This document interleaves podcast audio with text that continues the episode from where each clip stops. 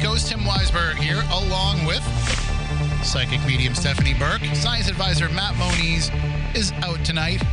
But uh, Stephanie and I are here to talk with you about the paranormal as we are each and every Saturday night. Well, I say each and every, but we miss we miss some. We're here for some, we're gone for some. But we're here tonight. and tonight we're going to be talking with, uh, coming up in a little while, we're going to be talking with the showrunner and co executive producer A Haunting, Laura Marini. She'll be joining us in just a bit. We're going to find out a little bit about her experiences in the world of the paranormal, her experiences in the world of television production, and we'll get some behind the scenes look at how TV production works because, you know, everybody that listens to the show and watches those paranormally themed TV shows, you know, there's there's always some misunderstanding I'll use about how it all works. So we'll have it, uh, even though, you know, we've had plenty of people here that have kind of told you from the talent side of things, the people who are in front of the camera with some of the different guests we've had over the years. And, you know, and I've been able to share some of my experiences. Stephanie shared some of hers, but we're going to get it from somebody who actually, you know, runs one of the shows.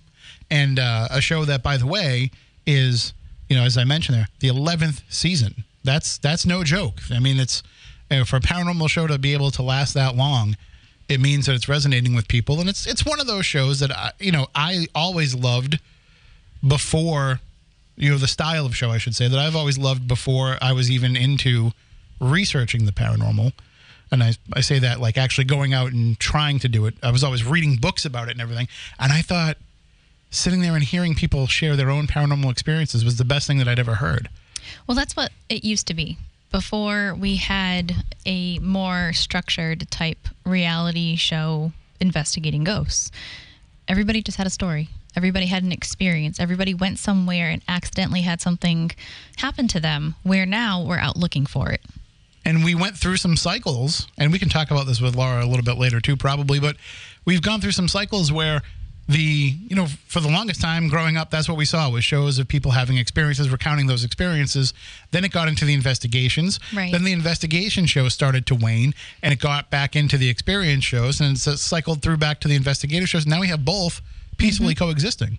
So And it's it's funny to see the switch of I called them the talking head shows just because that's all you really saw of the mm-hmm. people. You never saw anything but the head. And or you know besides the reenactment that, that they did, but it was people that were so mind boggled by what happened to them or had no real experience.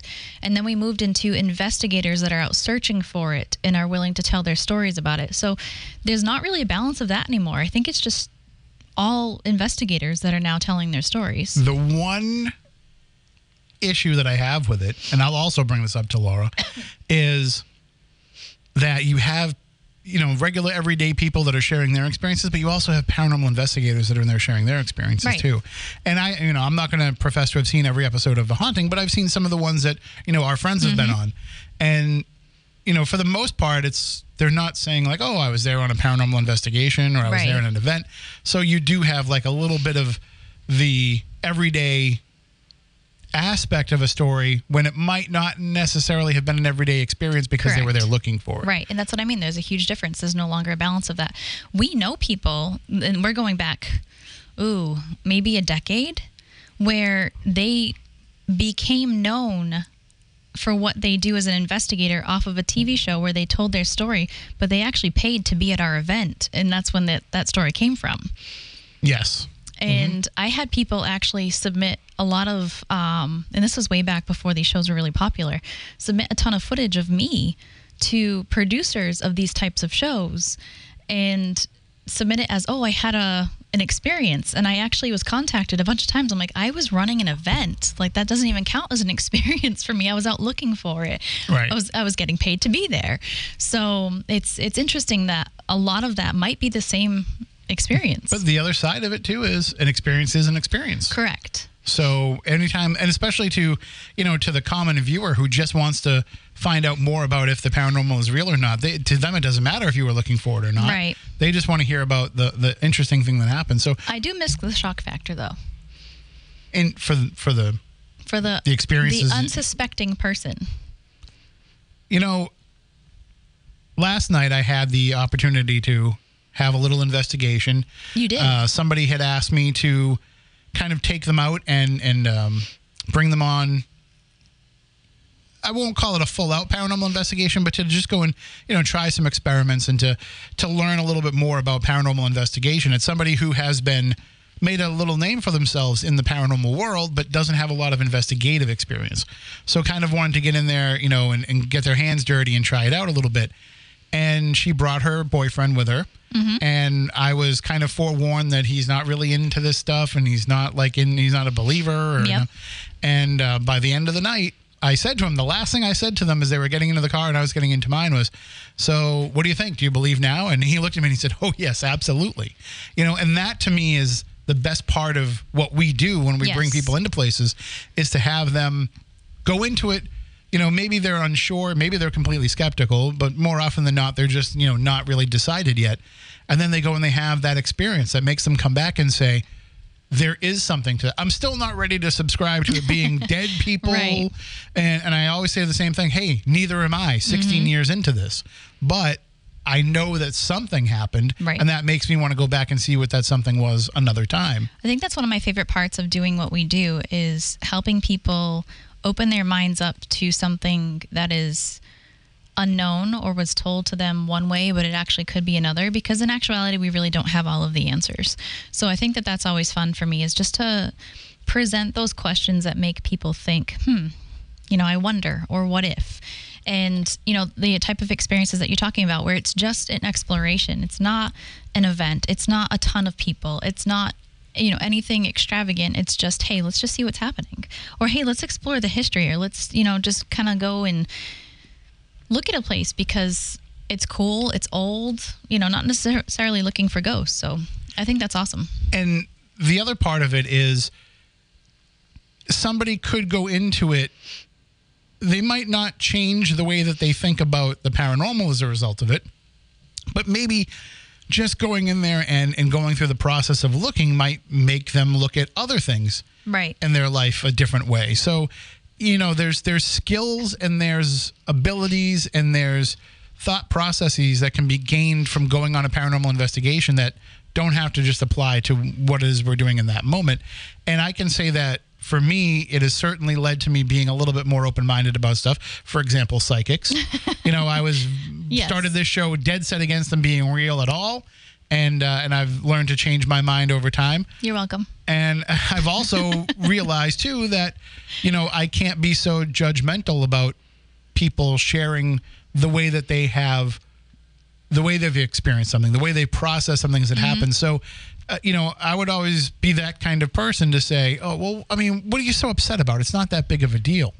Well, yeah, to me it wouldn't be, but watching people go through these experiences and seeing how they process them made me r- learn that people process things differently, and so I can't belittle somebody else's uh, thoughts and feelings about something just because I don't have those same thoughts and feelings. that makes a lot of sense i could expand on that a whole bunch though I was definitely, um, like i don't understand why people go into places and scream but do it again and then scream again. Or if you go into a, a situation that you deem potentially dangerous or you know not good and then you're crying hysterically why do it to yourself repeatedly over and over and over and over again? That i don't understand.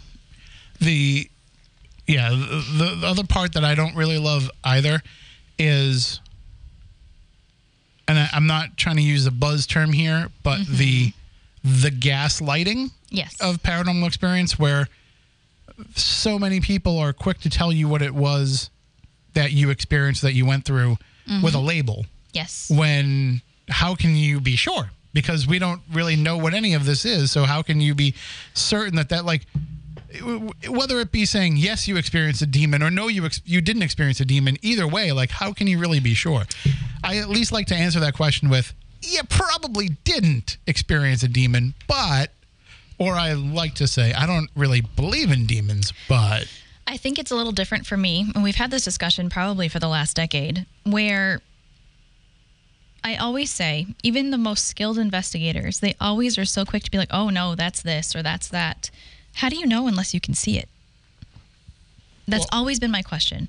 And I, you know, maybe it's a little unfair of me to ask because I can physically see them. So if something is actually directly communicating, having a back and forth conversation in front of my face, and I've been doing this for a very long time, so I've been to many different places and experienced many different things and have seen many different things. So it's almost like collecting a catalog. Um, at that point, then, okay, I think it's fair for someone to say, it's A, B, or C because, hey, I've seen this before out in this state or this country, mm-hmm. and this is what that looks like. But other than that, I don't know. I mean, I guess, I guess there's experience gained and experience passed on. Yep. and that experience becomes knowledge and we've you know we've talked about this before when we've argued whether or not there can be experts in the paranormal and mm-hmm. Yes there can be and Yes. the experience is part of what helps you get to that point you know mm-hmm. but that doesn't mean that the experience also equals being better because we I know agree. lots of people that have been in this for a long time who completely suck at it there's You know, I think there's a big difference too, and I say this all the time. If you investigate one particular place, like we're sitting in Fairhaven right now, if you only investigate this place, you're only familiar with the energy of this place and the spirits of this mm-hmm. place that dwell here. You might be really good at your one thing. That doesn't make you an expert on the entire thing as a whole. And I think that, you know, I've said forever, I've been to many different places, countries, studied with other cultures, other religions, everything, because I wanted to be as well rounded as possible on top of what has been taught to me my entire life. And, but I will always say, Scott, for example, has been to far more locations than I have that differ than what I know. So the knowledge that we have together is just stronger because like I didn't spend a whole lot of time in in mental asylums investigating. He knows what that feels like, or he's been you know to that particular uh, energy many a time. So it's like certain people have certain knowledges, and we should put that all together and respect it. But for some reason, it's like a race to see who knows the most or who's better at it. And to anybody who feels like, oh, the paranormal is the paranormal no matter where you are, like that's not. It's not. There It's there are some tenets of it that you can say are probably, you know, hopefully true from location to location, but it's it's such a subjective experience to that particular location to those particular people who are investigating. Well, like it, we're all different. Like Massachusetts, believe it or not, Massachusetts and Rhode Island people are completely different. We're right next door to each other. Hmm. And we're better. stop it. Listen, we just talked about that. We can't go there with my argument. But okay, now, you know, you go down to the South. South is like the way of living is completely different than here in New England. It's completely different here than it is in Hawaii. And all of that is completely different than Europe. So if all of the people living there have different customs and different cultures and different beliefs and different ways of talking and different ways of thinking, why wouldn't the spirits of those people be different too? Or why wouldn't the hauntings be different if the you know geological makeup of the area is different, if the physical attributes of the area are different, if the environmental fluctuations of the area are different, if the energetic fluctuations of the area are Mm-hmm. Different. So, you know, no matter how you want to look at it, because you can't really. I mean, I always say to me, you know, a ghost is an emotion. It's not. It's not a physical thing, Mm-hmm. which is why we can't prove it with physics. But even that's you know, oversimplifying because it does touch upon all these different factors. So all of those different factors have to be looked at. Unfortunately, people zero in to what it is that they feel best helps them answer the questions that they have, and that's what they stick with. So that's why you have, you know, somebody like let's just go using TV shows in, as an example.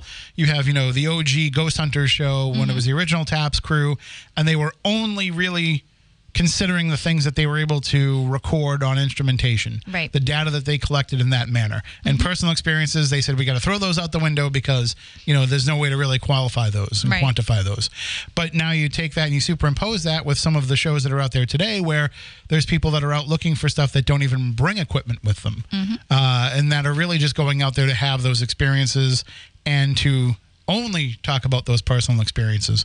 You know, like I, I mean, I haven't watched a lot of the shows, but I have a rough idea of how some of them work. You know, you look at something where you're going out now with a psychic on a show or a medium on a show when in the early days of ghost hunters they railed against that stuff Right. so you're seeing that that um, that gamut being Right. run with these shows and that's how it really does work in the field the best investigators that were doing all of that and not getting pigeonholed into one particular approach. And I was really proud to be a part of one of the very first shows to even take that approach with, hey, let's call in a medium into a investigation, not just, hey, can you tell us about an experience you had here? Or hey, can you tell us what you think? It was I was involved in reading the location and then part of the investigation.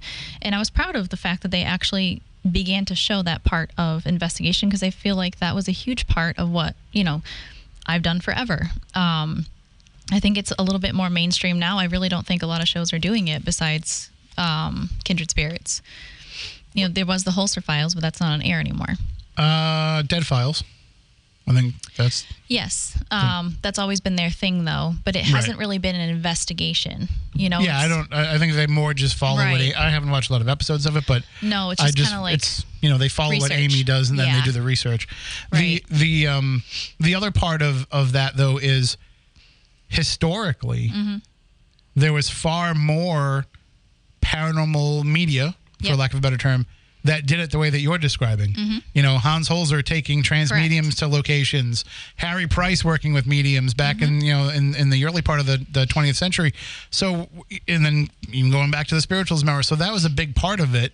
At some point, they decided to say, well, we can't put faith in that anymore. And then they've come back and said, we can put faith in that again. But it's got to be tough for you because you're in a field where you're constantly getting black eyes from you know these other stories that are out there of the charlatans that do pop up. I mean there's a story today i shared it earlier on, on facebook. Um, there's a woman who is claiming that bob dylan sexually abused her uh, God. back in the 1960s Yep. and uh, I mean, first of all, Bob Dylan has never had anything like this ever levied Mm-hmm. levied against him. But also, uh, he wasn't in the country at the time that she claimed all this stuff was happening. Right. They know for a fact he was touring other places. But in this particular court case, Mm-hmm. uh, the the lawyers for Bob Dylan are asking for these charges to be dismissed. Mm-hmm. And part of the reasoning as to why they want it to be dismissed is they're saying she's unstable because she is a psychic medium who claims to communicate with dead people and Oh, the spirits of years. animals Yeah. and with you know living animals she's an animal communicator and all this stuff so they're like you know you really can't take her seriously if this is the kind of stuff she does Right. and it's like me for it doesn't sound like you can take her seriously because it sounds like she's making up these accusations not Right. that i don't want to believe people who make up accusations but the facts are starting to line up that it can't be true and so don't go to that well again to i mean i understand what they're trying to do for a, strategy but just Right. you know we don't need that to all come back into light where just because they claim to have those abilities that means that they're not trustworthy serious people Right. I think, you know, there truly are people out there, you know, I'll obviously speak for myself, but um, if you know me in everyday life, you know I'm very stable. Um, this is something that I've been doing since I was born. I was born into it. Um, but there are people that do come out of the woodwork, out of nowhere, claim that they suddenly have this onset, you know, ability thing happen to them. And then they try to claim, oh, well, looking back at it, I probably always had it. And then they start acting on it for media and attention. We've seen that forever. And that makes it hard for those of us that have been doing it seriously for a very long time. I've had a couple brief psychic flashes in the last few weeks, Have so you? pay attention for my website coming soon with my uh, We- availability. And uh, This happens every so, thinking seven seven hundred and fifty, eight hundred and fifty dollars a reading. Oh, you know, yes, thinking yes, five yes. minutes. Five minutes usually gets it done, right? Right. But I like I mean I could go on and on, but my favorite it's all just to get on paranormal TV is what it is because I think that paranormal television stars make millions of dollars per year. Um, plot twist, they don't. Um, or the people that just start offering readings randomly, but they've never had any training to do so and they're not doing it safely, or they buy a ta- tarot deck and they read the little descriptions of the cards that come with the book. like, it's it's not okay. It's just not okay. Well, I mean, my tarot deck came with a whole little like. 10 easy ways to learn how to tell tarot. It was like one of those like kits. It wasn't even like going They sell like that. Yeah, it wasn't even like going out to buy them. the deck. It was like the whole. com- Right. It was like the complete idiot's guide to tarot Yeah, type no. set. Um, which you know, you used to go and buy those klutz books that would teach you how to juggle. Yep. You know, it's kind of like similar to that. Right. But anyway, I only bought it because I was at the secondhand store down the street, and I was like, "Oh, I don't have a tarot deck. I'm going to get this anyway." And also, if I buy it, it's going to keep it out of the hands of somebody else that might do damage. anyway, our guest is uh, ready to join us. Laura Marini has been intrigued by the unknown since she can remember, favoring books on ghosts, witches, and the unexplained from a very early age. A producer for over a quarter century, she is happiest when she can combine her background in storytelling with the unknown, the mysterious, and the paranormal. In the past decade, she's produced over 100 stories for Travel Channel's Mysteries franchise, including Mysteries at the Museum, Mysteries at the Monument, and Mysteries at the Castle. Haunted USA, several seasons of A Haunting of for Lifetime Movie Network, and three seasons of Destination Fear. She was supervising producer for several seasons of Most Terrifying Places and now serves as showrunner and co EP of the 11th se- season of A Haunting, which airs Friday nights at 10 p.m. on Travel and then drops a new episode the same day on Discovery Plus. And she joins us now on the show. Good evening, Laura. How are you? Hi, Tim. That's quite an introduction. Thanks. Well, listen, you've you've had quite an accomplished career so far, and one of the things we were talking about at the beginning of the program is how we have seen cycles come through in mm-hmm. paranormal media how you know for years it was like just the investigation and what what they could show in investigation Right. and now we're back to mm-hmm. the stories and then now it's a good mixture of both going on you've you've had the opportunity to be involved in all those different facets of, of the storytelling of the paranormal and and being able to present everything from the investigations that prof, you know quote unquote professionals have gone out there and done right down to the common everyday occurrences that people have that they find to be terrifying experiences yep. All of those things. um, and I've certainly seen some strange things along the way.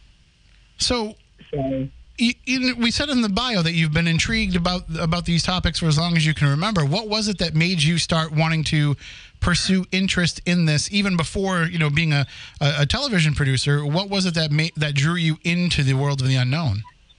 Um, well, I think a lot of us are, uh, uh, probably a lot of people listening have the same thing. You just know since you're a kid. I mean, I went to library school because they didn't have uh, kindergarten in my hometown. And I've always had a love of libraries after that, but I'd always pick stories about, you know, uh, witches and ghosts and hidden coves and all sorts of things like that at that early of an age. And I bought my first book um, with my own babysitting money um, at 12 years old. Edgar Cayce's, you know, uh, There Is a River. Um, you know, how to be your own psychic, all that stuff since I was a kid. And I mean, I have a, a master's degree in international relations, and I've had several secret clearances. It's not like I'm just, you know, um, someone who's like, you know, doesn't is not a grounded person or whatever. I'm certainly very much, you know, into re- reality and being very grounded. But um, this is the this is my jam. This is my. I'm thrilled to be part of um, paranormal television. I just love it. And it, it- when you think about it, you know, this wasn't a genre that existed necessarily when you got into television work. That it was, you know, it was something that has only kind of come about in the last, well, I guess we're getting close to it being almost 20 years, but still, uh, you know, it, there were always programs that focused on this topic, but it was never Right. an entire genre of television. Exactly. There was like, you know, in search of or um, you know, mis- histories and mysteries or you know, whatever, like a and and when I first, you know, was in television as well, I would always try to like squeeze in those, you know, they call them ooky stories or whatever. They called me the woo woo guru when I worked at a, on an ABC show. Um, I do shows uh, stories on intuition and on um, the kahunas of Hawaii or whatever. I just have always been fascinated by it. And even on mysteries at the museum, I mean, a lot of seasons they're like, oh, you, you know, no more World War II stories, but you can do you can do ghosts. And then the next season it would be no more ghosts, but you could do UFOs. So, you know, uh, we would always be able to squeeze in a few stories here and there. But um, yeah, I think actually a haunting was maybe the predecessor, the big granddaddy of a lot of these shows. You know, when they did a haunting in Connecticut, that special back in I think it was it 2001 or something, and mixing um, documentary style sound bites with really incredible um, dramatic recreations kind of really brought the paranormal into the everyday into people's living rooms and and uh, started the ball rolling. I think the genre kind of leaped off leapt off of that because it you know spurned it um, inspired a series. So it was just a special, and then they had a haunting in Georgia, and then it became a haunting, and um, yeah, eleven seasons later, here we are. And w- one of the the kind of the the cornerstones of telling those stories is you have to have people who are, you know. Uh, I want to say that they have to be credible and believable, but mm-hmm. but that you know that's not really necessarily the, the the litmus test all the time. Sometimes it has to be how credible and and how seriously you can believe the story itself. That you know the, the the person could be the most grounded person possible, but the story can be so extraordinary. You have to look at that and say, "Oh, that's going to be a hard sell to get the audience to buy into." How do you mm-hmm. gauge? You know, especially I'm sure nowadays it's a little bit easier because the attitude toward the paranormal is different and people are a little bit more open minded to it. But I'm sure in those early days, you had to look at things and say, listen, I know that you've had this incredible, extraordinary experience. I just don't know if the audience can go on that journey with you. Well, I mean, if you look at the J. Allen Hynek story, I mean, the guy who was the uh, government's uh, UFO, um, you know, for hire, the guy who explained, oh, it was swamp gas, oh, it was whatever, trying to talk, you know, people out of believing in UFOs. I mean, there's always been, um, you know, how far can you suspend disbelief or whatever? But he turned around his beliefs because he had interviewed so many uh, air, you know, uh, Air Force pilots or or sheriffs or police officers or college students. I mean, people that he thought there's absolutely no motive that they would have to tell to make up this story, and so much corroborating um, witnesses that he was like, wait a minute, there's something going on here that needs to be explored. So similarly, uh, and what this is the other thing I love about Travel Channel, like they've taken like their shock docs that they have now. Um, the first one that they did, what was it, Devil's Road, the one about the Warrens. It was like a Ken Burns documentary, but putting the lens on the Warrens. So it was using a legitimate kind of storytelling um, on a fringe topic, and therefore giving it um, a credibility. But also, instead of starting with you know, before when it would be just a story here and there on TV, people would be like, well, look at this crazy person. They believe this. Instead, they seem to come off with the idea like, this is real and this is why these people believed it. So it was a, it's a whole new kind of like paradigm shift in people's openness to um, believe that there is something going on that maybe is not, that we can't touch or feel or um, quantify.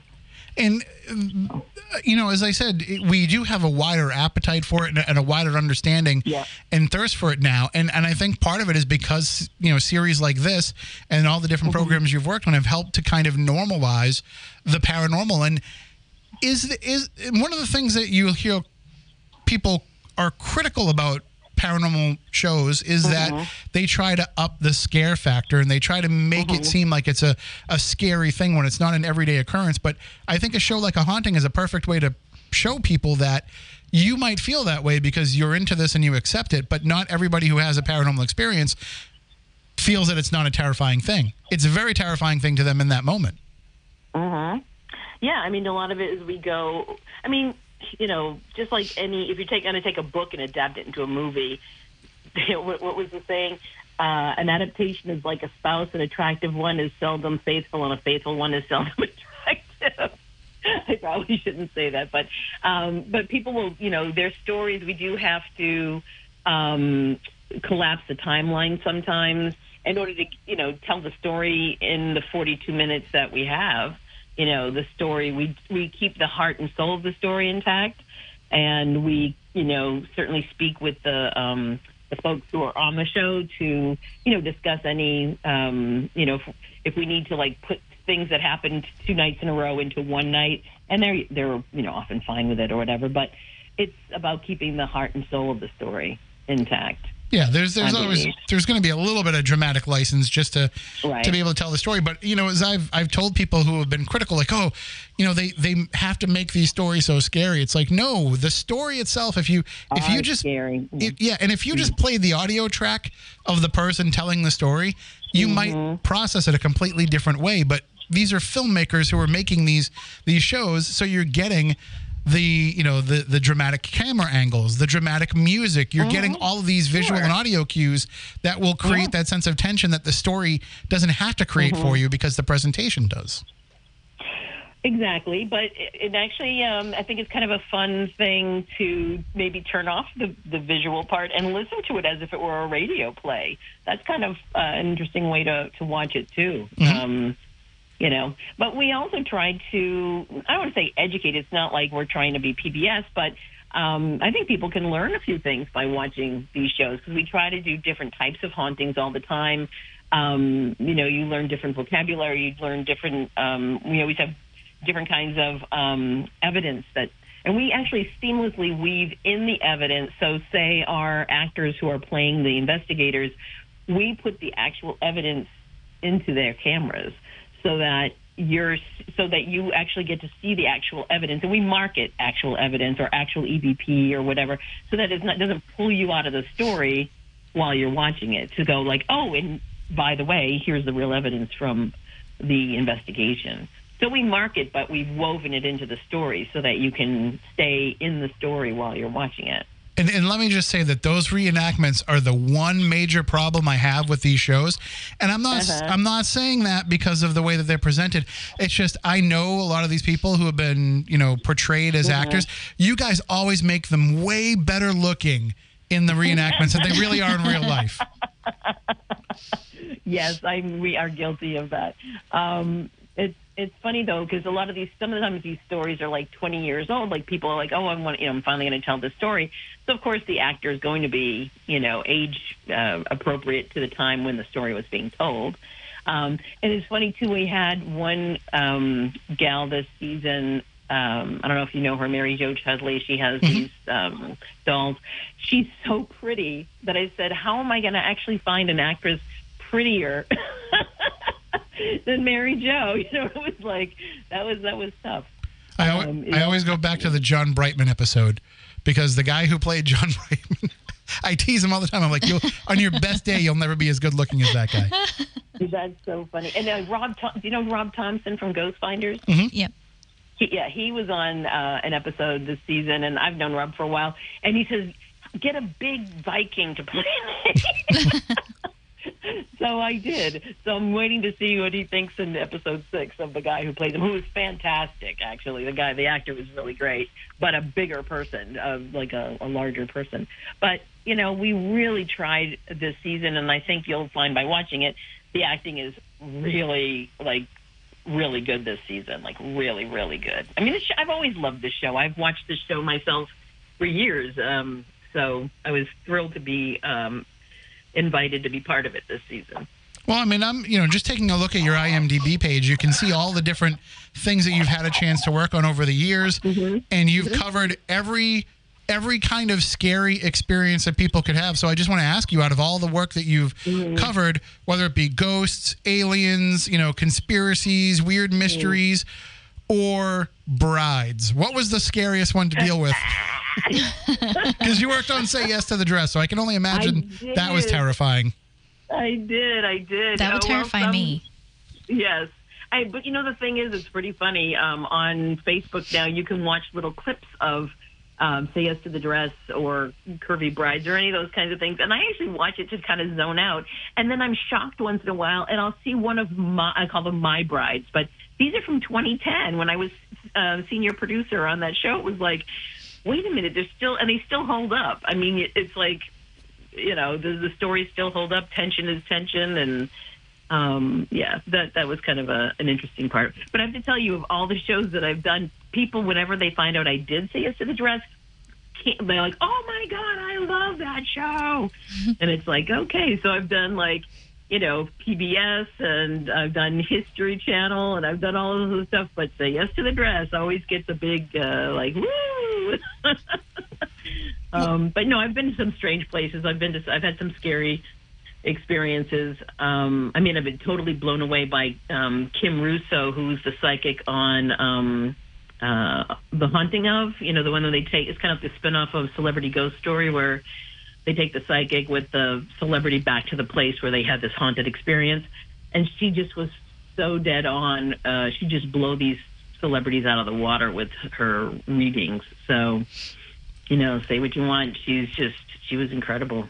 And when you're when you're working with you, know, in just kind of in any genre of of reality television, what is it that you think makes it such a I mean I know from a from a business perspective you know networks love these shows because they're easier to produce and you don't have to have you know cast members that are eventually going to want 20 million dollars an episode like like a sitcom will or you know like there's a lot of reasons why we were inundated with reality shows you know from survivor on. Right because they were cheap. But really like the audience determines what's going to be on the air more than anything and exactly. and audiences have bought in completely into the reality genre. What is it that you think the people like about seeing these shows, especially the ones that have a paranormal, you know, uh, approach to them? Huh. Well, that's a good question. Um, well, I mean, I think the regular reality shows. I think it's because people say things that we wouldn't dare to say. I mean, and they're just kind of vicariously, you know, living. But I also think that those shows have kind of uh, led to the dumbing down of America and how we all speak to each other. And I was actually watching. Um, uh, an old Sally. I don't know if you remember. Maybe I'm dating myself, but I think we're the same vintage, close to being the same vintage. Uh, the talk shows of the the '90s, and there was a a clip um, about the same family that was on a haunting in Connecticut, and it was that the whole audience was like, I could think it was like the farmers with the pitchforks, you know, like totally like ripping this family apart that had had that experience in the the house that was a funeral home and it just reminded me how Facebook is um, now, but, but people don't even have the courage to do it to their faces. You know what I mean? People say all sorts of smack, um, but they can do it from the anonymity of their keyboards. Um, so I don't know. I think a lot of the reality TV's kind of not been the best influence on uh, on things, but I mean, if you learn how to tell a story properly, um, there's all sorts of great great stuff. I mean, storytelling is, um, you know, good storytelling can be across any genre. Uh, so it just needs somebody who's actually interested in telling the story and, uh, you know, able to do it well. Um, which I think with hauntings, you really have to, um, as a producer or whatever, understand. I don't know how do you say understand the genre, but also you know make sure that the folks understand that you aren't there's no judgment on on your end of the fence. You are there to just be a handmaid to their story and to tell it with the best possible intentions to keep the story intact. I mean there's these people some of these people really they they open up and they've they've told us something that they hadn't told other people. And we really take that trust seriously. At least I know this season what what thrills me the most is I can't wait for each of the real people to see their episode. Like I'm not worried that anyone's going to be upset. I really I can't wait for them to see them this season. They're just you know we really took a lot of a lot of time and a lot of care in telling these stories. So not only I think people will be with some good scares and some really great directing and acting and editing, but um, but the real stories are are right there um, all the way. Well, and you know, Stephanie and I have each had the opportunity to work on some different programs and know people that have mm-hmm. worked on different programs, yes. and and it really does make a difference when you have somebody that does understand the paranormal as opposed to mm-hmm. when we've had to deal with people who are just it's just their next TV job and they don't mm-hmm. really know mm-hmm. the ins and outs of the paranormal. And I, you know, I've butted heads with people as a researcher uh, mm-hmm. having to deal with them, you know, not understanding the story. I've had to deal with network notes of, hey, couldn't they just find yeah. a demon here instead? You know, yeah. like all of those things that uh, all have to come mm-hmm. into play. And as you're saying, you know, you're trying to tell that story truthfully and honestly, but mm-hmm. you know, the, there's also that aspect within the TV world of there's still people who are coming at this of saying, well, we all know ghosts aren't real anyway, so how does it really matter how we present the story? Yeah, of course, I've met certainly lots of those people, and that always bothers me if somebody's, you know, that's just their next TV job.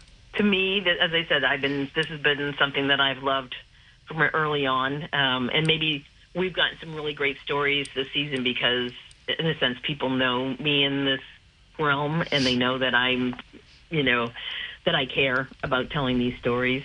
So uh, and I had a wonderful staff. I mean, Sam Baltrusis was one of my uh, APs, and and he's certainly well known in in those circles. And Um, I just had a you know really great staff, and I don't know. I just I think some of these stories people people aren't as religious these days. I think they're more spiritual, and I think maybe this is part of it too. Is that people are uh, open to that you know to the fact that there's something else out there, um, or maybe they're religious and they're watching it because they're you know oftentimes we have folks who are ministers or priests or whatever that are you know the one who comes in and fixes the problem.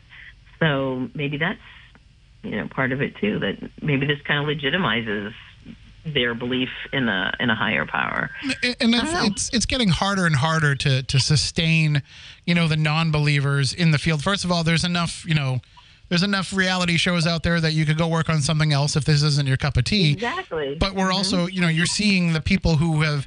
I mean, I, I know people that are on these shows who say, "Well, this peop, this person that we started working with, you know, four seasons ago, they didn't believe in this stuff before, but oh, they definitely believe now for all the stuff that they've seen." Mm. Yeah, I mean, I've been on so many sets where I don't know if I've told you the story, and please stop me if I have. Um, uh, I was in Drakelow Tunnels in England. I was we were shooting um, the international stories for um, Most Terrifying Places. And Drakelow Tunnel is a, um, shadow factory. The um, British had built this factory into this mountain so that the Nazis, if they flew over, didn't know there was a, a factory in there, a, a lorry factory, I think it was. It had seven miles of underground tunnels in it. It also had a BBC station in it and a hospital and all this stuff. Anyway, I guess one of the tunnels they put too much um, dynamite in, and there was a collapse, and a, a man had died. This is back in you know the 1940s. Anyway, for many years it was closed, and it was a, a bomb shelter for a while. Anyway, so then they opened it up to paranormal groups, and a lot of people have seen this gentleman in um, like work coveralls from the, but he just disappears or they follow him into a tunnel and then it turns a corner and there's nobody there, you know, all that kind of stuff. So we're, you know, we shot the story and this lady had told the story of seeing this extra person amongst her group and then following him down this long tunnel with a bunch of other friends and it dead ended and there was no way he could have passed them or gone into a side thing and whatever. Anyway, so we shoot that and then we're doing the dramatic recreations and all of a sudden she says, He's here. And we're like, what? Anyway, the PA, our, our production assistant, was taking um, production some production stills behind the scenes, and I have this one picture. I'll have to show you. Um, there's a picture. I'm standing there behind the director of photography, the, the cameraman, and then there's the two folks playing the gal who told her story, a guy playing her friend, and the guy playing the ghost in coveralls, like everyone always describes him. And then the next picture, I've stepped out of it, but you still see the cameraman and you still see the actors. And then on the back wall is another guy, but he's see through, wearing coveralls and a newsboy hat. Mm. And no one on our staff or who was an actor was wearing that outfit except for the guy who's playing the ghost who was standing behind the actors. well, that's, yeah. yeah. So, full bodied but none of us saw it. None of us saw it while we were there. It was only captured on his camera, and we only noticed it when we all went out for dinner the next night, and we were looking at the pictures. See, you don't expect it to happen when you're trying to tell the story of it. that that yeah. happened to me in Hawaii. That was very cool. Well, yeah. Well, uh, when if you want to wait, we have we have to take a break. When we come back on the other side, we can yeah, we can share that story. Sure. Uh, and also, if you're up for it, Laura, we could take some phone calls too in the next hour if that sure. works for you. Happy. All right. Happy you'd like you'd like to call in and if you have a question for Laura, you can ask questions about some of these shows. Maybe you want to talk about a, you know, a particular one that you like and let her know about it. You can call in 508-996-0500. That is the number to be able to call in and discuss on the show, but try to keep it related to the topic. Lamone, in case you're listening, we want to, you know, questions and comments and things that are related to what we're discussing here on the program tonight. Uh, also, if you want to reach out to us with those questions uh, via email, spookycrew at spookysouthcoast.com. If you want to put them them out on Twitter. You can use the hashtag Spooky Live. Those are the ways to get in touch with us socially. You can also follow us on Facebook as well, the Spooky South Coast page there. You can like us, no, like us on Facebook. Follow us on Twitter at Spooky SC, uh, and uh, we'll, you know, we'll try to bring as much of that as we can into the program as we go along here tonight. Also, if you go to spookysouthcoast.com, you'll see that uh, we announced a couple of things that we have coming up in the new year. Uh, we're going to be returning to the Wayside Inn, that's up there, and we're going to be heading back for the first time in many years to the SK Pierce Mansion in Gardner, Massachusetts. So you can check those both out at spookysouthcoast.com. Just click in the little corner uh, at the upper right You'll see events, click on that tab, and then you'll see there's a slider that has all the different events that we have coming up. So you can go and check those out as well. So we will take a quick break, and then when we come back, we'll continue talking with Laura Marini about her work on A Haunting and so many other shows. We're going to find out, I want to, you know, get into some of the process about how these stories get on television and how these stories get told. And we'll even find out how you can submit your stories if you have one that you would like to share with Laura. We'll talk about that as well. So, again, we will take a break for the news. We come back. If you want to call in, 508 996 0500 is the number. And we'll be right back with more Spooky South Coast coming up in just a few moments right here on WBSM.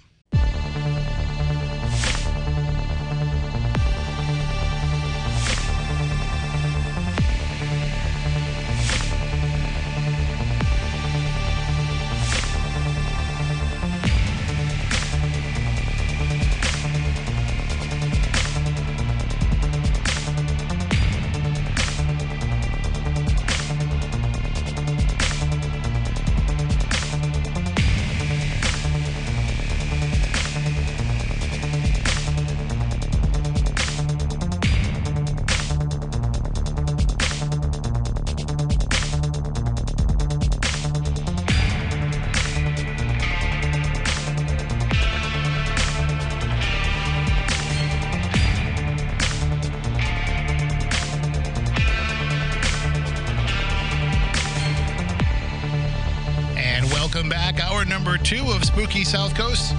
Tim Weisberg here, along with psychic medium Stephanie Burke. Science advisor Matt Moniz off tonight. Uh, tonight we're talking with our guest. She is the showrunner and co-executive producer of the 11th season of A Haunting, but she's had a long and storied career in both paranormal television and television in general. Laura Marini is with us tonight. We've been talking about uh, some of the uh, different uh, shows she's worked on and some of the experiences that she's had in doing so. We're going to get further into that. But Stephanie, before the break, uh, you had said that you had um, a, an experience that you wanted to share from Hawaii. Oh, I was Hawaii. just saying that. Um, very similar to the experience that she was describing, I actually had happened to Scott and I while we were there. We were on our um, one of the ghost tours with Lopaka, and we were standing there just kind of you know, we, we look at that as hanging out with a friend while he does his thing. And we could see a person standing there that wasn't part of the group. And we actually snapped a photo of it. We didn't realize till the next morning that we actually caught it in the photo. And it was a very, very descriptive black shadow wearing a, um, almost like a scally cap wow. or baseball hat and uh, we still have the photo. We sent it to him. We're like, "Hey, you had an extra person hanging out on your your tour last night," because we were telling his wife about it. Like, "Do you see that?" And she couldn't see it, but we could. So we took a photo, and there he was. Don't know who he was, but didn't stick around to ask either. And that that spirit didn't even pay for a ticket. He didn't. He just jumped on in. He must have liked the storytelling. So, but you know, as you know, Lopaka is very well known, especially in that area, for being a master storyteller in Kahuna. So he just attracted this random guy and just well, hung out and listened to the story. It was kind of funny. Let me just clarify. I knew that you had told me, and I had heard about him being a master storyteller yes.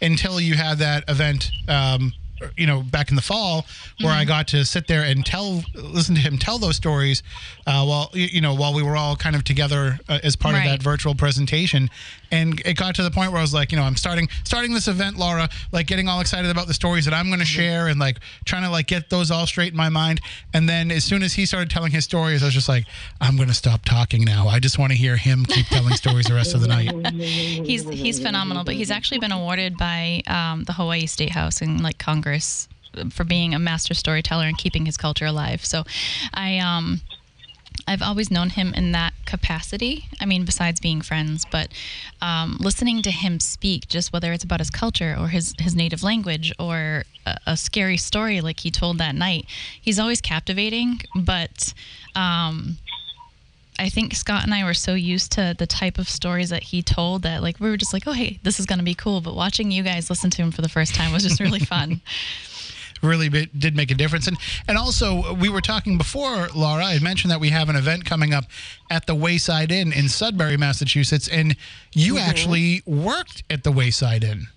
I did when I was in college, um, and I actually I worked there. uh, I started in the summer between my junior and senior year, and um, then went back for all the holidays, and, and actually worked there full time when I graduated, just until I could uh, find a job in television. Um, so I was telling someone the other day, I couldn't believe I remembered this, but then they told me something that kind of floored me. I said one time when I was helping out the um, the maid, you know, the chambermaid or whatever that did the did the hotel rooms uh, changed over the hotel rooms, um, that I saw this kind of half apparition of a woman floating down that hallway that has the eight bedrooms, and uh, kind of freaked me out a little bit. And he said, "Oh, some other people have seen that recently." So I was, he's like, "Yeah, they've seen this half woman," and I was like, "I had no idea." So yeah, that place is pretty haunting. Yeah, I mean, we we had a, a really great event. Uh, I, it's one of the few times that I actually went to a place and held an event before I'd actually have the chance to investigate it myself. And so I was kind of experiencing it for the first time. I'd never even been there mm-hmm. before until I went there for that Oh, weekend. wow. And you know, there was a lot of good stuff, a lot of good activity happening. But at, at the end of the night, when most of the folks had gone home and it was just the people who had you know paid to stay overnight. Uh, the, and, and we had the whole place to ourselves. So every room was booked with people who had come to our Oh, event cool. which means we're going to keep ghost hunting even after everybody else went home. And we mm-hmm. we went down into the basement, into the oldest part of the basement, and mm-hmm. just the shadow people down there were incredible. The way that they were, mm. n- you know, instantly interacting with us, and and there were so many other cool. Parts to that to that building and to that property that we didn't even get to. That uh, I'm so excited to go back just because you know now I know there's other places I'm going to hit this time instead of just parking myself in one room the whole night.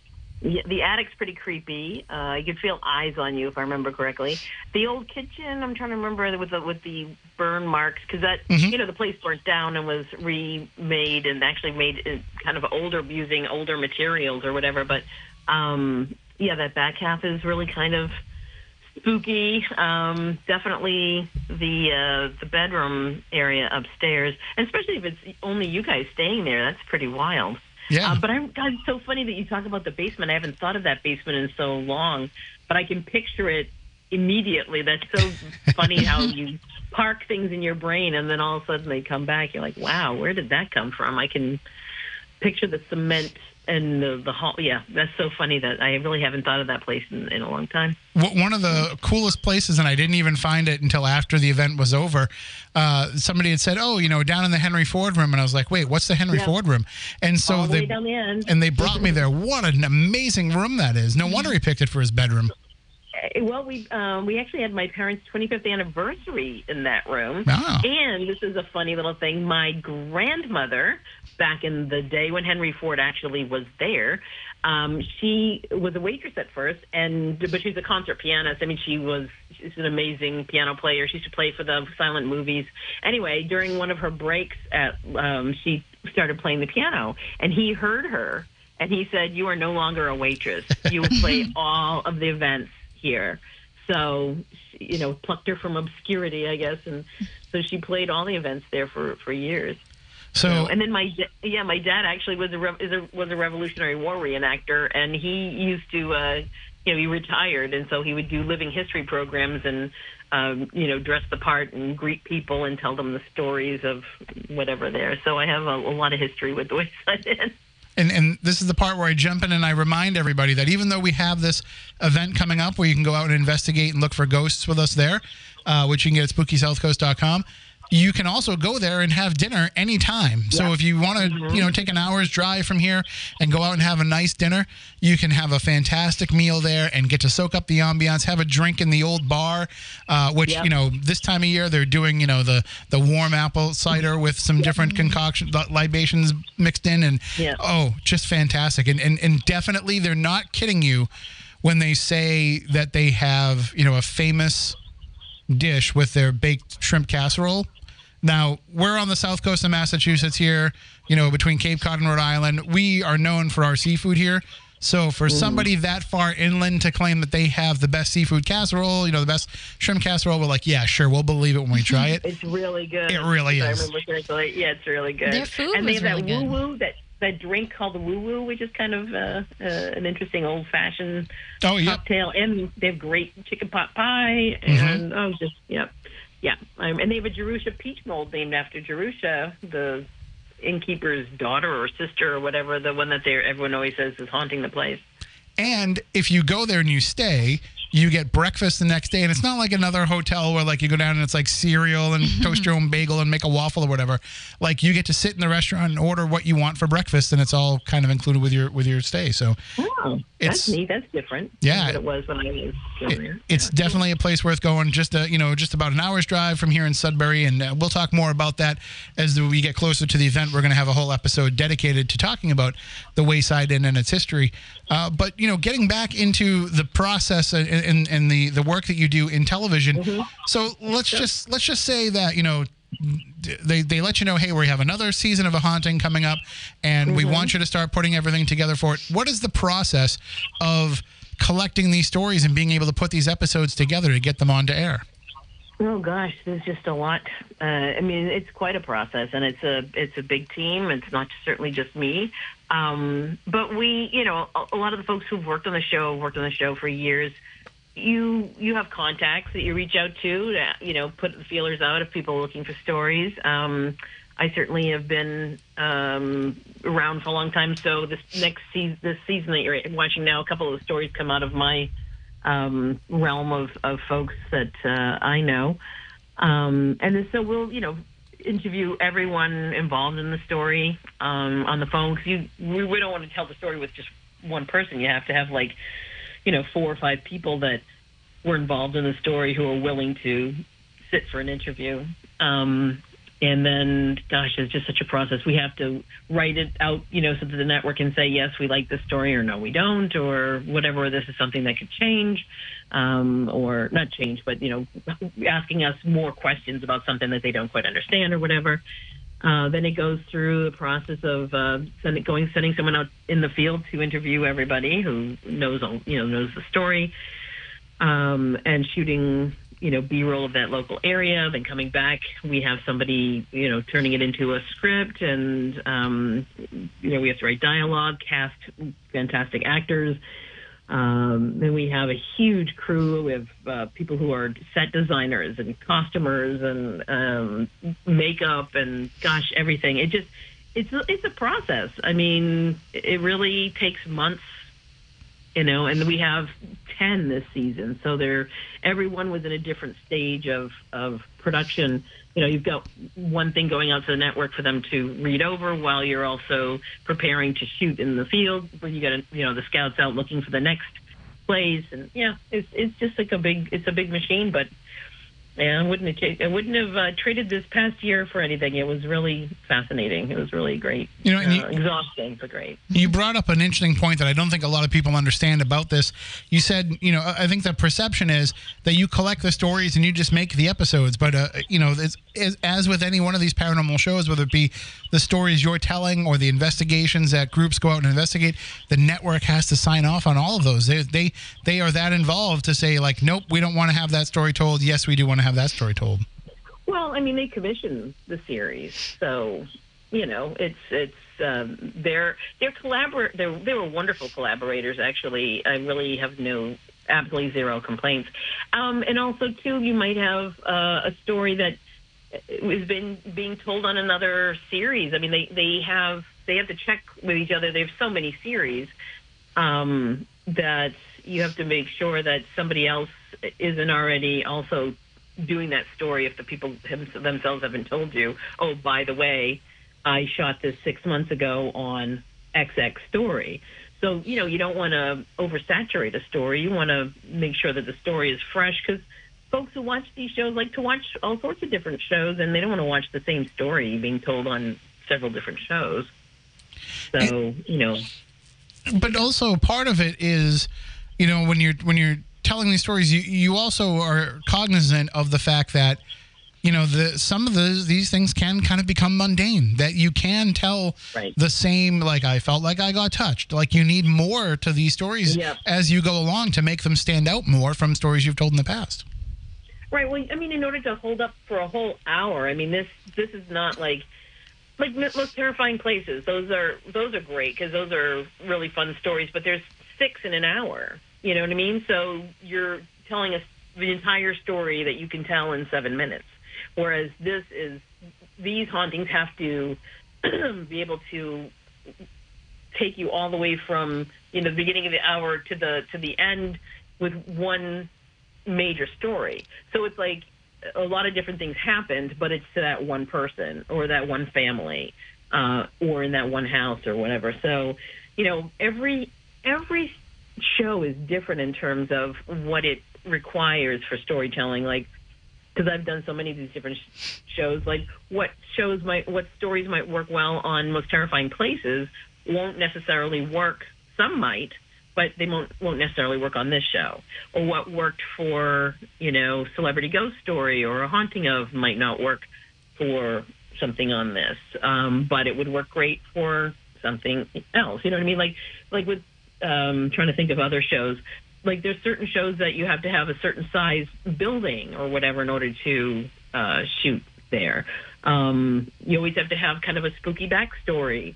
Um, but yeah, with our show, we really, you know, we really vet the stories well. You know, we really talk pe- to people and make sure that the stories are corroborated and that the people are clear about, you know, and that they, they seem okay. You know what I mean? That they, just like with talk shows, I mean, there were a lot of folks you had to really kind of suss out who was telling it for what reasons. You know, what reasons do you have for telling this story? What are your motives? And are you okay, you know, um, Well, you it- won't. It's like you don't want to damage anybody. It's interesting that you say that though, because one of the shows that you worked on was The Haunting of, which deals with celebrities, you know, sharing their their ghost stories, and you know, you've got people in there who are actors, and how do you Yeah. how do you determine when they're you know turning it on for the cameras or when they're telling you their real, legitimate, honest, heartfelt experience? Well, what's great about that show, of course, they're going to say is Kim again because she's amazing.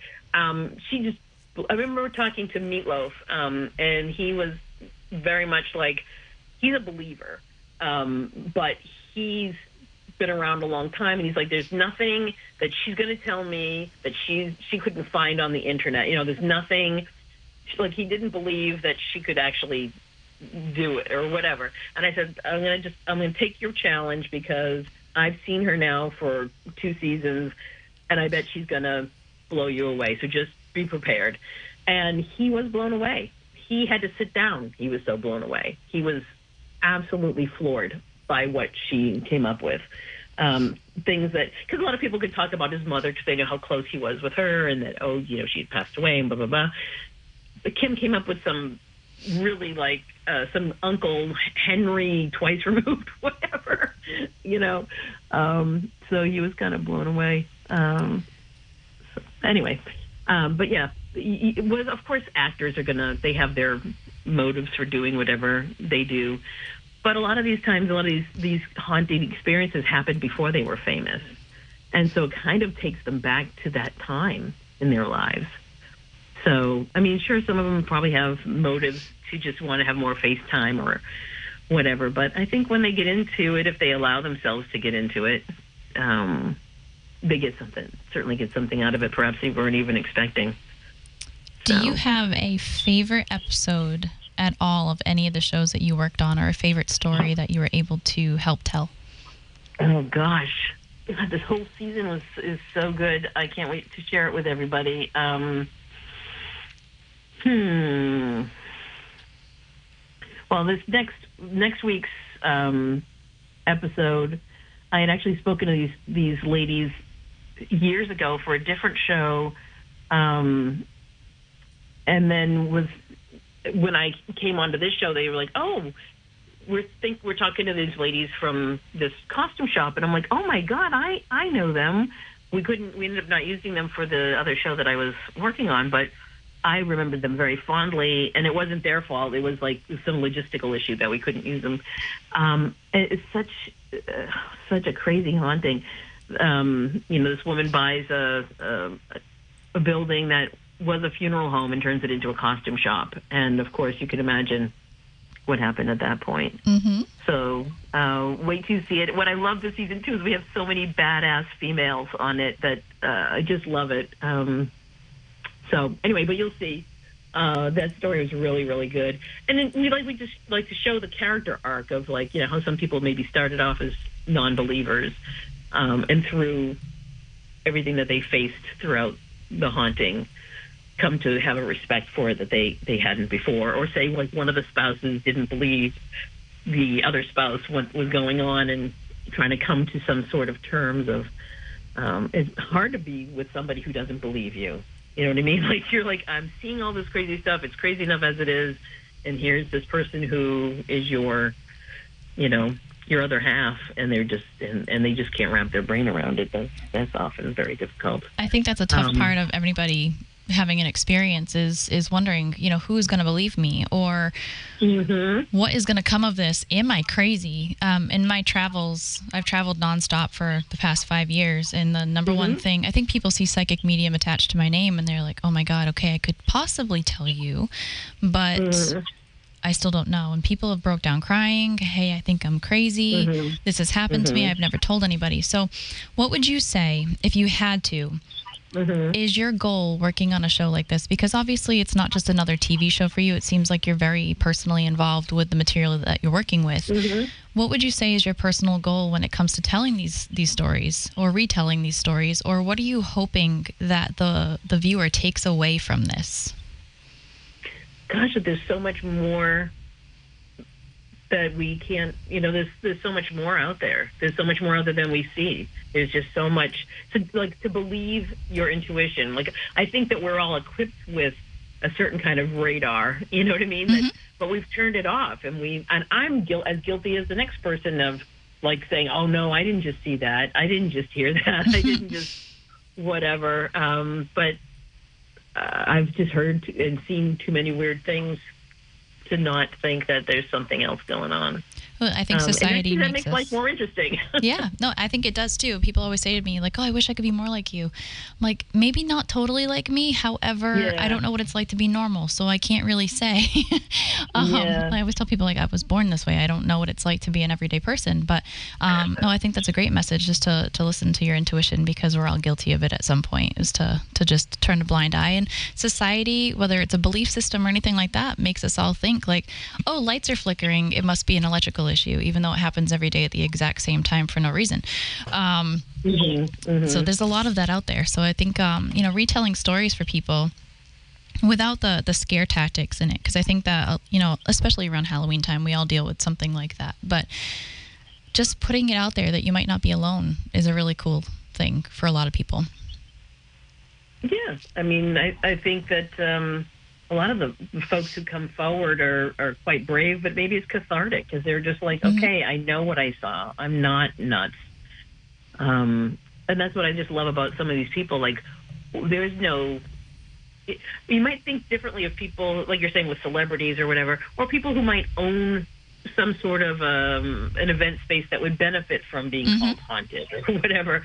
But um, there's so many people who have, there's absolutely nothing. They gain nothing. We- Certainly, they don't get paid for being uh, on these shows. You know what I mean? It's like you might get your expenses covered, of course, um, uh, but you wouldn't. Um, it's not like you're making boku bucks. Uh, so it's got to be for your own personal reasons that you want to tell this story. I just do it for the free trip out to LA. well, Or wherever it might be filmed.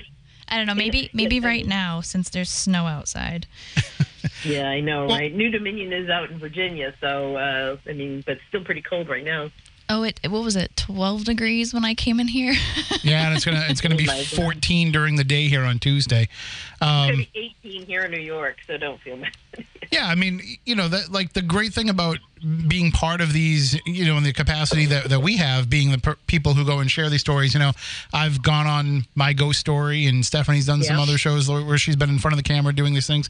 Like it's good to just go and kind of see the process, even Yeah. just to see and to to and it's you know the some of the conversations that I've had with the people for everybody that is, you know, a paranormal enthusiast that thinks that the people making TV don't really care about the paranormal, that hasn't been my experience for the most part. Mm-hmm. I find mm-hmm. everybody from, you know, the camera person to the makeup person to the audio engineers, they all want to talk to you about these different experiences. And the best part of all of these experiences that I've had has been, you know, when you take a break for lunch and everybody's kind of sitting around the table and like, so what else has happened to you? Where else have you been? when we filmed in Amityville, Mm-hmm. the whole No, night we no spent um, talking to the crew to the point where like I got into the deepest, most philosophical questions that I think I've ever been asked in my life. but it was amazing to connect with people in that way.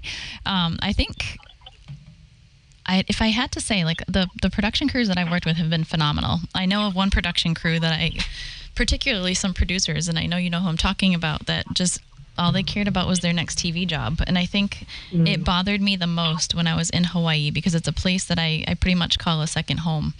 And I work mm. very closely with kahunas over there. And to just blatantly disrespect the culture, to make mm-hmm. something scary for TV, I just had to walk away from that one. I couldn't do it. I mm-hmm. couldn't watch it go down. But I've only had that, that one bad experience with that particular production company. Yeah, I'm not gonna say that they're not out there because they certainly. I mean, the reputation um, a lot of TV producers have is because of some people like that. But then there's certainly lots of folks who everyone just gushed about. We got so many thank you notes from the actors, from the real life people.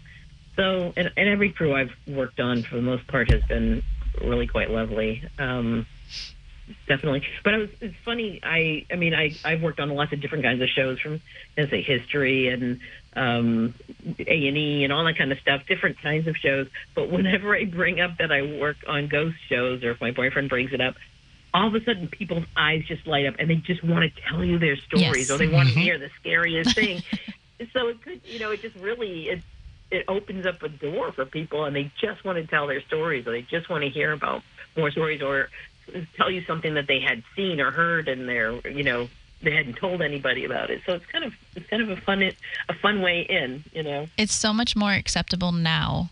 Um, And I find, you know, being at, you know, everyday places like getting my nails done or even like eyelashes or the gym, uh, especially lately, somebody will mention what I do and I'm like, oh dear God, you know, how is this going to go? I almost like hold my breath and like pretend like I'm just sinking into the chair that I'm sitting in and I'm no longer visible because it was like that for so long. Um, you know, the 90s, everybody was like, nope, like that's taboo. That's not okay. We don't talk about that. So, um, now it's it's like second nature people want to hear it or everybody wants to immediately share their own experiences and i don't even end up saying much anymore because people are just going on and on so in a way it's it's nice to finally be accepted hmm Yeah, I'm sure. I, I, I mean, I get these flashes. I just heard Tim say he gets gets flashes.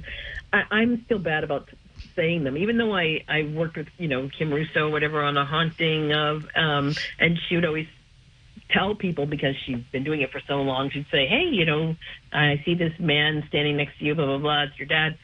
I'll get these flashes and I'll keep my mouth shut, and mm-hmm. then it'll come to pass that I should have said something, you know. And I'm like kicking myself, but I'm still not past that point of thinking, "Oh, this person's going to think I'm, you know, crazy or I, wacky." I've gotten or- past the crazy part, but there was one time I was working on a TV show with a very well known ghost hunter, and um, I brought something up, and the cameras cut right after I said it.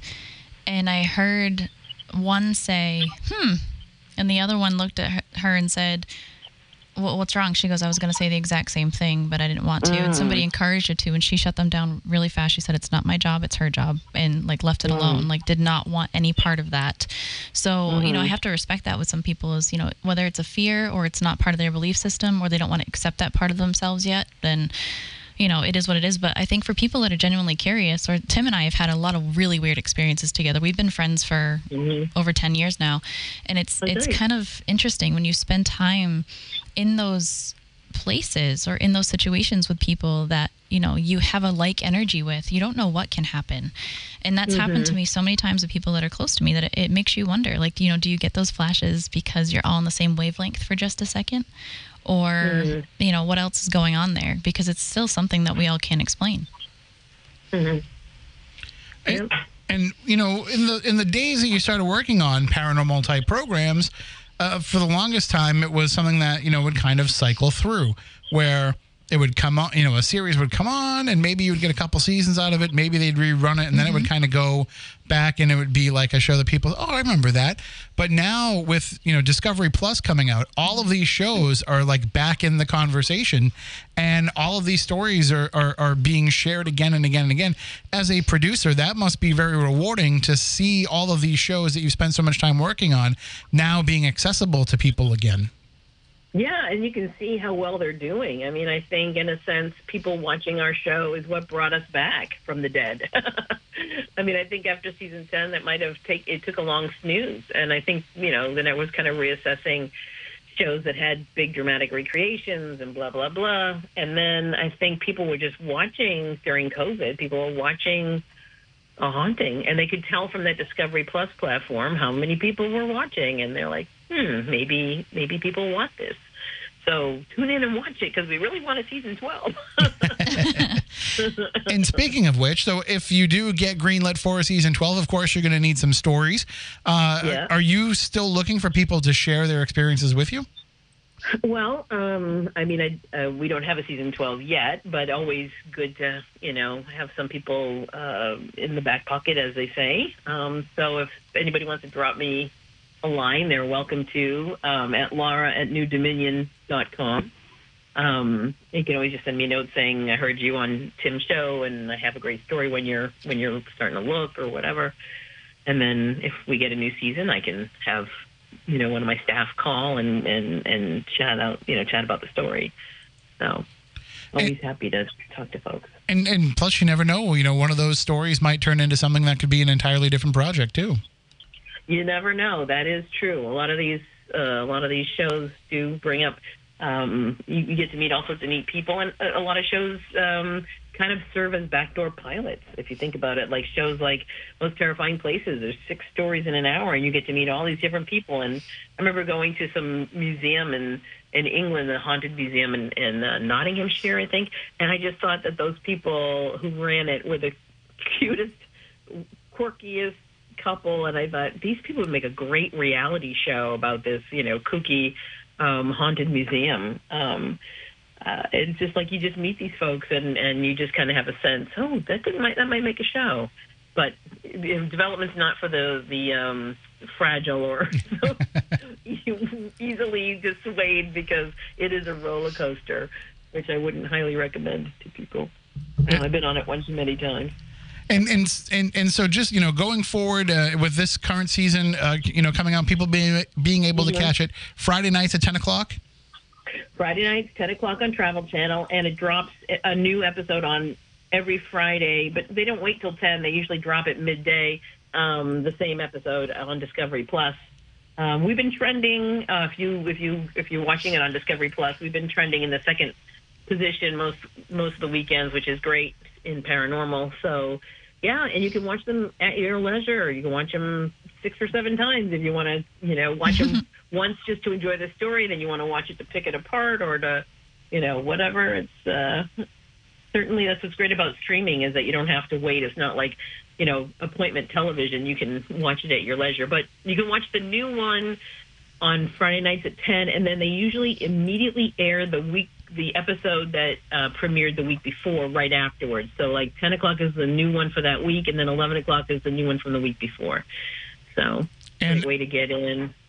I'm just going to put this out there. I'm not paid in any way by Discovery Networks or Discovery Plus to push this, but it is worth the money for what you're getting. You're getting Oh a my lot of God. content for the five Yes. or seven dollars a month that you choose to pay. It's not just I think it's paranormal. five ninety nine or something, and they they have like History Channel, like Ancient Aliens. They've got like Um, oh, also the home improvement shows. that really has.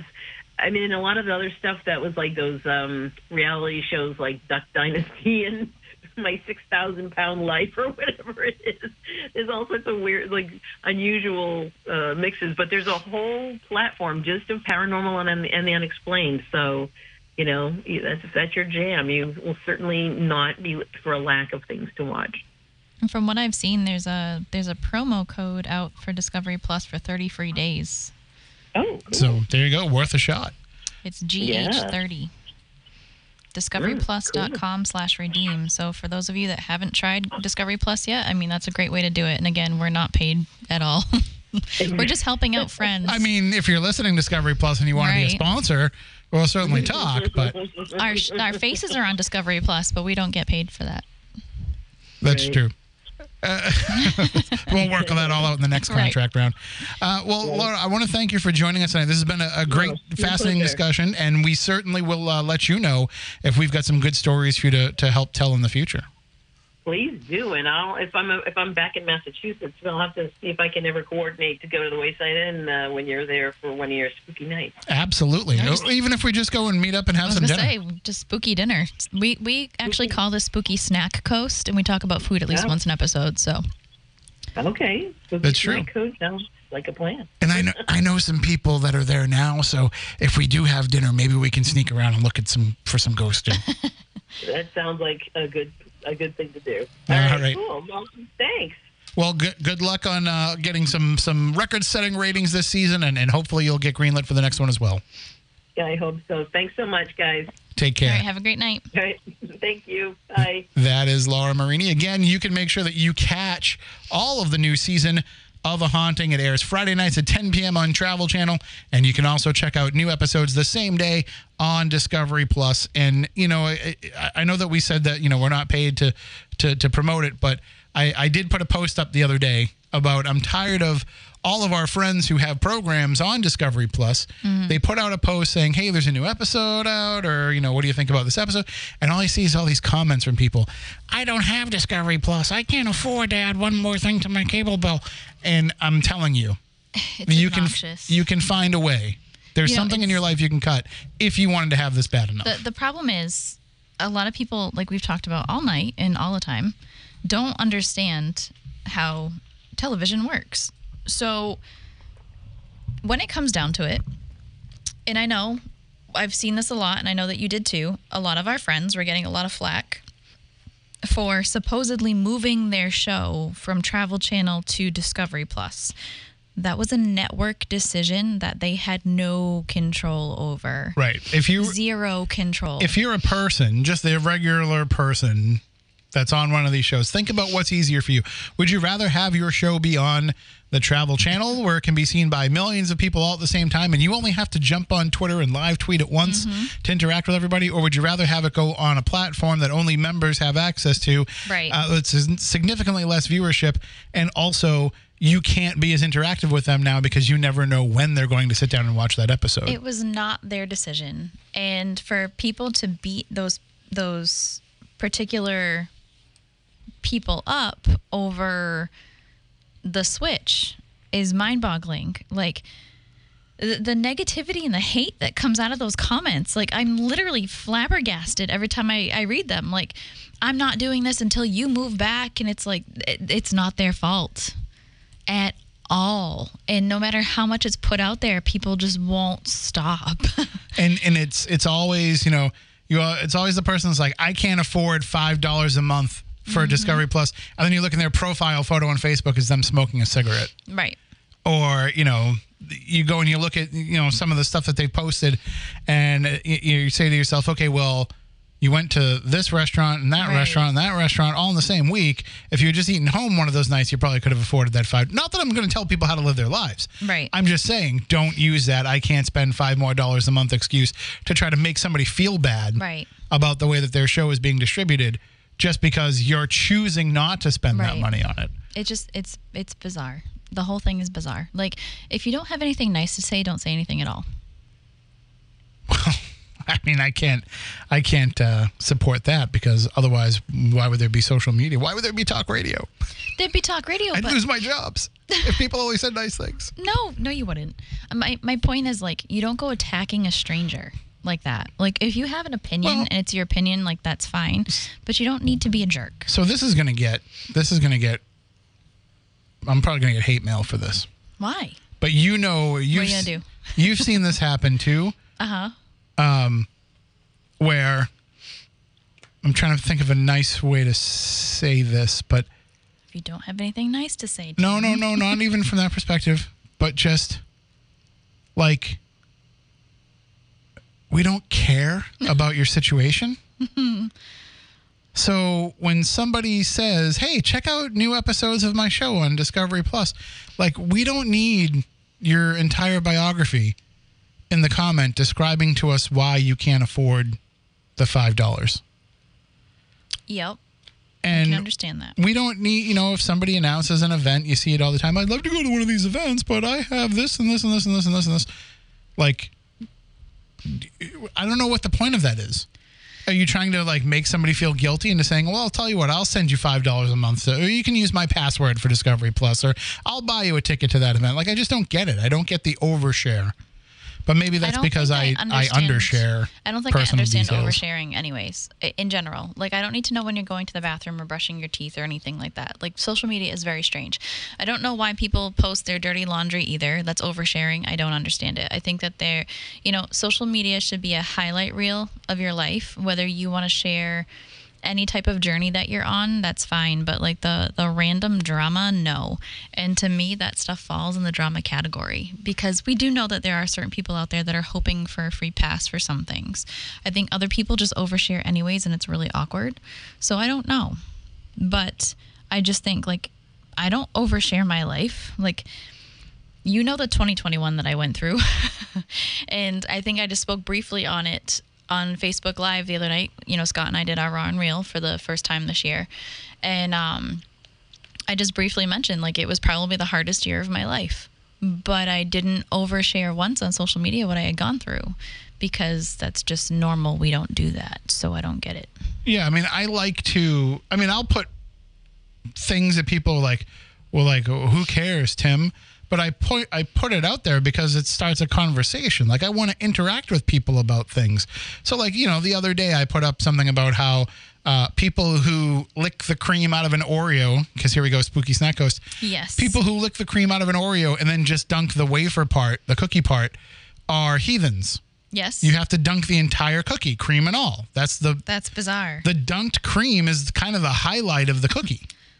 And there were so many people that are like, first of all, I don't dunk. And I was like, well, if you don't dunk, like, I don't even know why you're bothering with an Oreo. And then there were other people who were like, oh, I have to lick the cream out. Monsters. And then some people like, I lick the cream out and I throw the cookie away. Uh, you know, real first world problems. But like, that's the, that's the, it's disgusting. discussion though that I was trying to have is like I knew if I put that out there, like some people were going to come back at me and be like, eh. and it's fun. It's fun to have those Mm-hmm. About something that doesn't matter. You know, we're going to fight about politics. we're going to fight about religion. We're going to fight about coronavirus. We're going to fight about everything. Oreos. But it's when you have a fight and a discussion and an argument, and you get some of that frustration out about something as innocuous as Oreos. Mm-hmm. You know, then you can move on a little bit faster and easier, and everybody kind of have their say, and it's it's kind of fun It's kind of weird. and you know people put things that i would never possibly ever consider um, so that's that's why i find it interesting like i never would have thought somebody would buy an oreo to lick the cream out of it and throw the cookie part away Uh, no, like, that's why- weird. why would you do that i don't get it But then again, why hasn't Oreo just just packaged cream in like a jar like we do Fluffernutter and sell it like that? i don't know I Are you don't know. listening, Oreo? Was it Nabisco? yeah i don't know do, do you think that there would be a because There's got to be an audience unless for it. unless you're eating it directly like there's not a lot of other uses for it fluff is at least somewhat multiple purposed Ugh, fluff. because you can use it for like Rice Krispies treats. You can use it for sandwiches. You can put it in your hot chocolate. That's by the way, don't be wasting time putting marshmallows in your hot chocolate. That's amateur stuff. Don't put marshmallows Tell in your hot right chocolate. Right now you do not put fluff in you it. put a big ass spoonful of fluff. No. in your hot chocolate. That's disgusting. Oh, you monster. Change your life. I'm going home. Change your I'm life. You will never put a marshmallow itself in a hot chocolate Yes, I ever will. again. Not once you put the And I fluff will be in. happy doing it. No, it makes a nice layer and then it floats around. You drink around it, and then at the end, you've got that nice ball of fluff at the bottom that has the hot chocolate infused into No. it. Oh, yes. That is the way to do it. Fluffernutter, I don't even think your body can digest Fluffernutter. Oh, probably not, because look at me. I think it just sits there and like collects itself for 10 years. That's why we call ourselves it's shiny fluffy. and weird and it looks like spray insulation. we're not fluffy like a blanket. We're fluffy because we're filled with fluff. spray foam. It's spray foam That's insulation. fine. It's eh, I'm well insulated. That's why as we're walking across from the 99 after having dinner coming over here, you're freezing and I'm walking around in just a regular sweatshirt being like, it's not that bad out here. It's freezing. It was 12 degrees. I am insulated what is it now? with Three? marshmallow fluff. I am insulated with marshmallow fluff. I mean, There's people, by the way, that are listening to the show that have no idea what we're talking about. I know. I thought about that too. it's a New England thing. But What do we even describe that as? Marshmallow sauce? it's it's a it's a a filling. A filling made out of marshmallow. spray foam insulation. It is th- it is the the treat of the gods. It is not. Don't listen to him. But then again, I was also ready uh, earlier this week. I didn't pull the trigger, but I had it in my cart at walmart.com. You did not tell me this is not true. I was about to buy You $25 worth Nope. of Skyline chili cans. Really? yes. That's disgusting. Which was only five cans because right because it's expensive. Yeah. Amazon's probably cheaper. no Amazon, you had to buy like 40 cans. It was not cheaper on Amazon. My goodness. The single cans on Amazon were like 15 bucks a piece. But yeah, I was I was about to buy Skyline chili. If we have any listeners in the Cincinnati area and you want to send Skyline chili, shoot me an email, tim at spookysouthcoast.com. I'll give you the station address because I love Skyline chili, but You're of course you can't get it here. Uh, B- Blaine Belanger, he's the one that gave it to me. I know. I remember. But uh, maybe, oh, maybe I'll trade. Maybe I'll trade marshmallow another? fluff for Skyline chili That's disgusting. because marshmallow fluff costs us like two bucks a giant tub here, and Skyline chili in Cincinnati is like eighty nine cents for a can. So This is true. we can make a fair swap. Uh, I do remember when Mr. Greg Newkirk was gonna um, trade me some Skyline chili for Necco wafers. Oh God. But we never made that trade happen. Yeah, because I was we were walking around in Bermuda and I was telling Yeah. him about, you know, the old we were talking about old man candy. Mm-hmm. And he loves old man candy. I was like, Yeah, but have you ever had a Necco wafer? And when I told him what they were, he was like, I have to try those. It's like, no, they're horrible. They're like they're like what you tell somebody candy is if you want to fool them. And then say, ha ha ha, see you thought it was candy. Yeah, I could see that. It's like it's almost like it's it's it's almost like medicine. That's how bad it tastes. But anyway, we're just about out of time. As soon as we start talking about snacks, the time just flies by. Uh, but again, that Skyline Chili deal is on the table. If you want to trade Skyline Chili for Marshmallow Fluff, the shipping cost might be a little bit off because you know One's marshmallow heavier. fluff Yep. doesn't really weigh anything. It does Um, too. But uh, We have those like giant five pound. yeah, but still, it weighs less than probably two cans of chili weighs. But uh, certainly, we can talk about that. Tim at SpookySouthCoast.com. Let's make a deal. All right, that'll do it for tonight's show. We'll be back next week with another edition of the program. Uh, until then, if you want to reach out to us at any point in time, our email is spookycrew at SpookySouthCoast.com. That goes to all of us. Uh, you can also follow us on Twitter at SpookySC. You can like us on Facebook at Spooky South Coast there as well. And uh, definitely go and get on our mailing list at SpookySouthCoast.com because as we add more events through the year, because, you know, things are kind of getting back to the point where they're opening up and letting people come in for investigations, uh, we will announce more events as things go along. We were just talking about some potential things that sound really fun for later on this year, so you don't want to miss out on any of that. So again, just go to SpookySouthCoast.com, sign up for the mailing list, and whenever we announce an event, you will get it sent right to your inbox before anybody else hears about it. And that will do it for tonight. Ooh, coming up is our anniversary too. It That's at the end of the month. So stay tuned for all of that. We'll be back next week. Stay spooktacular.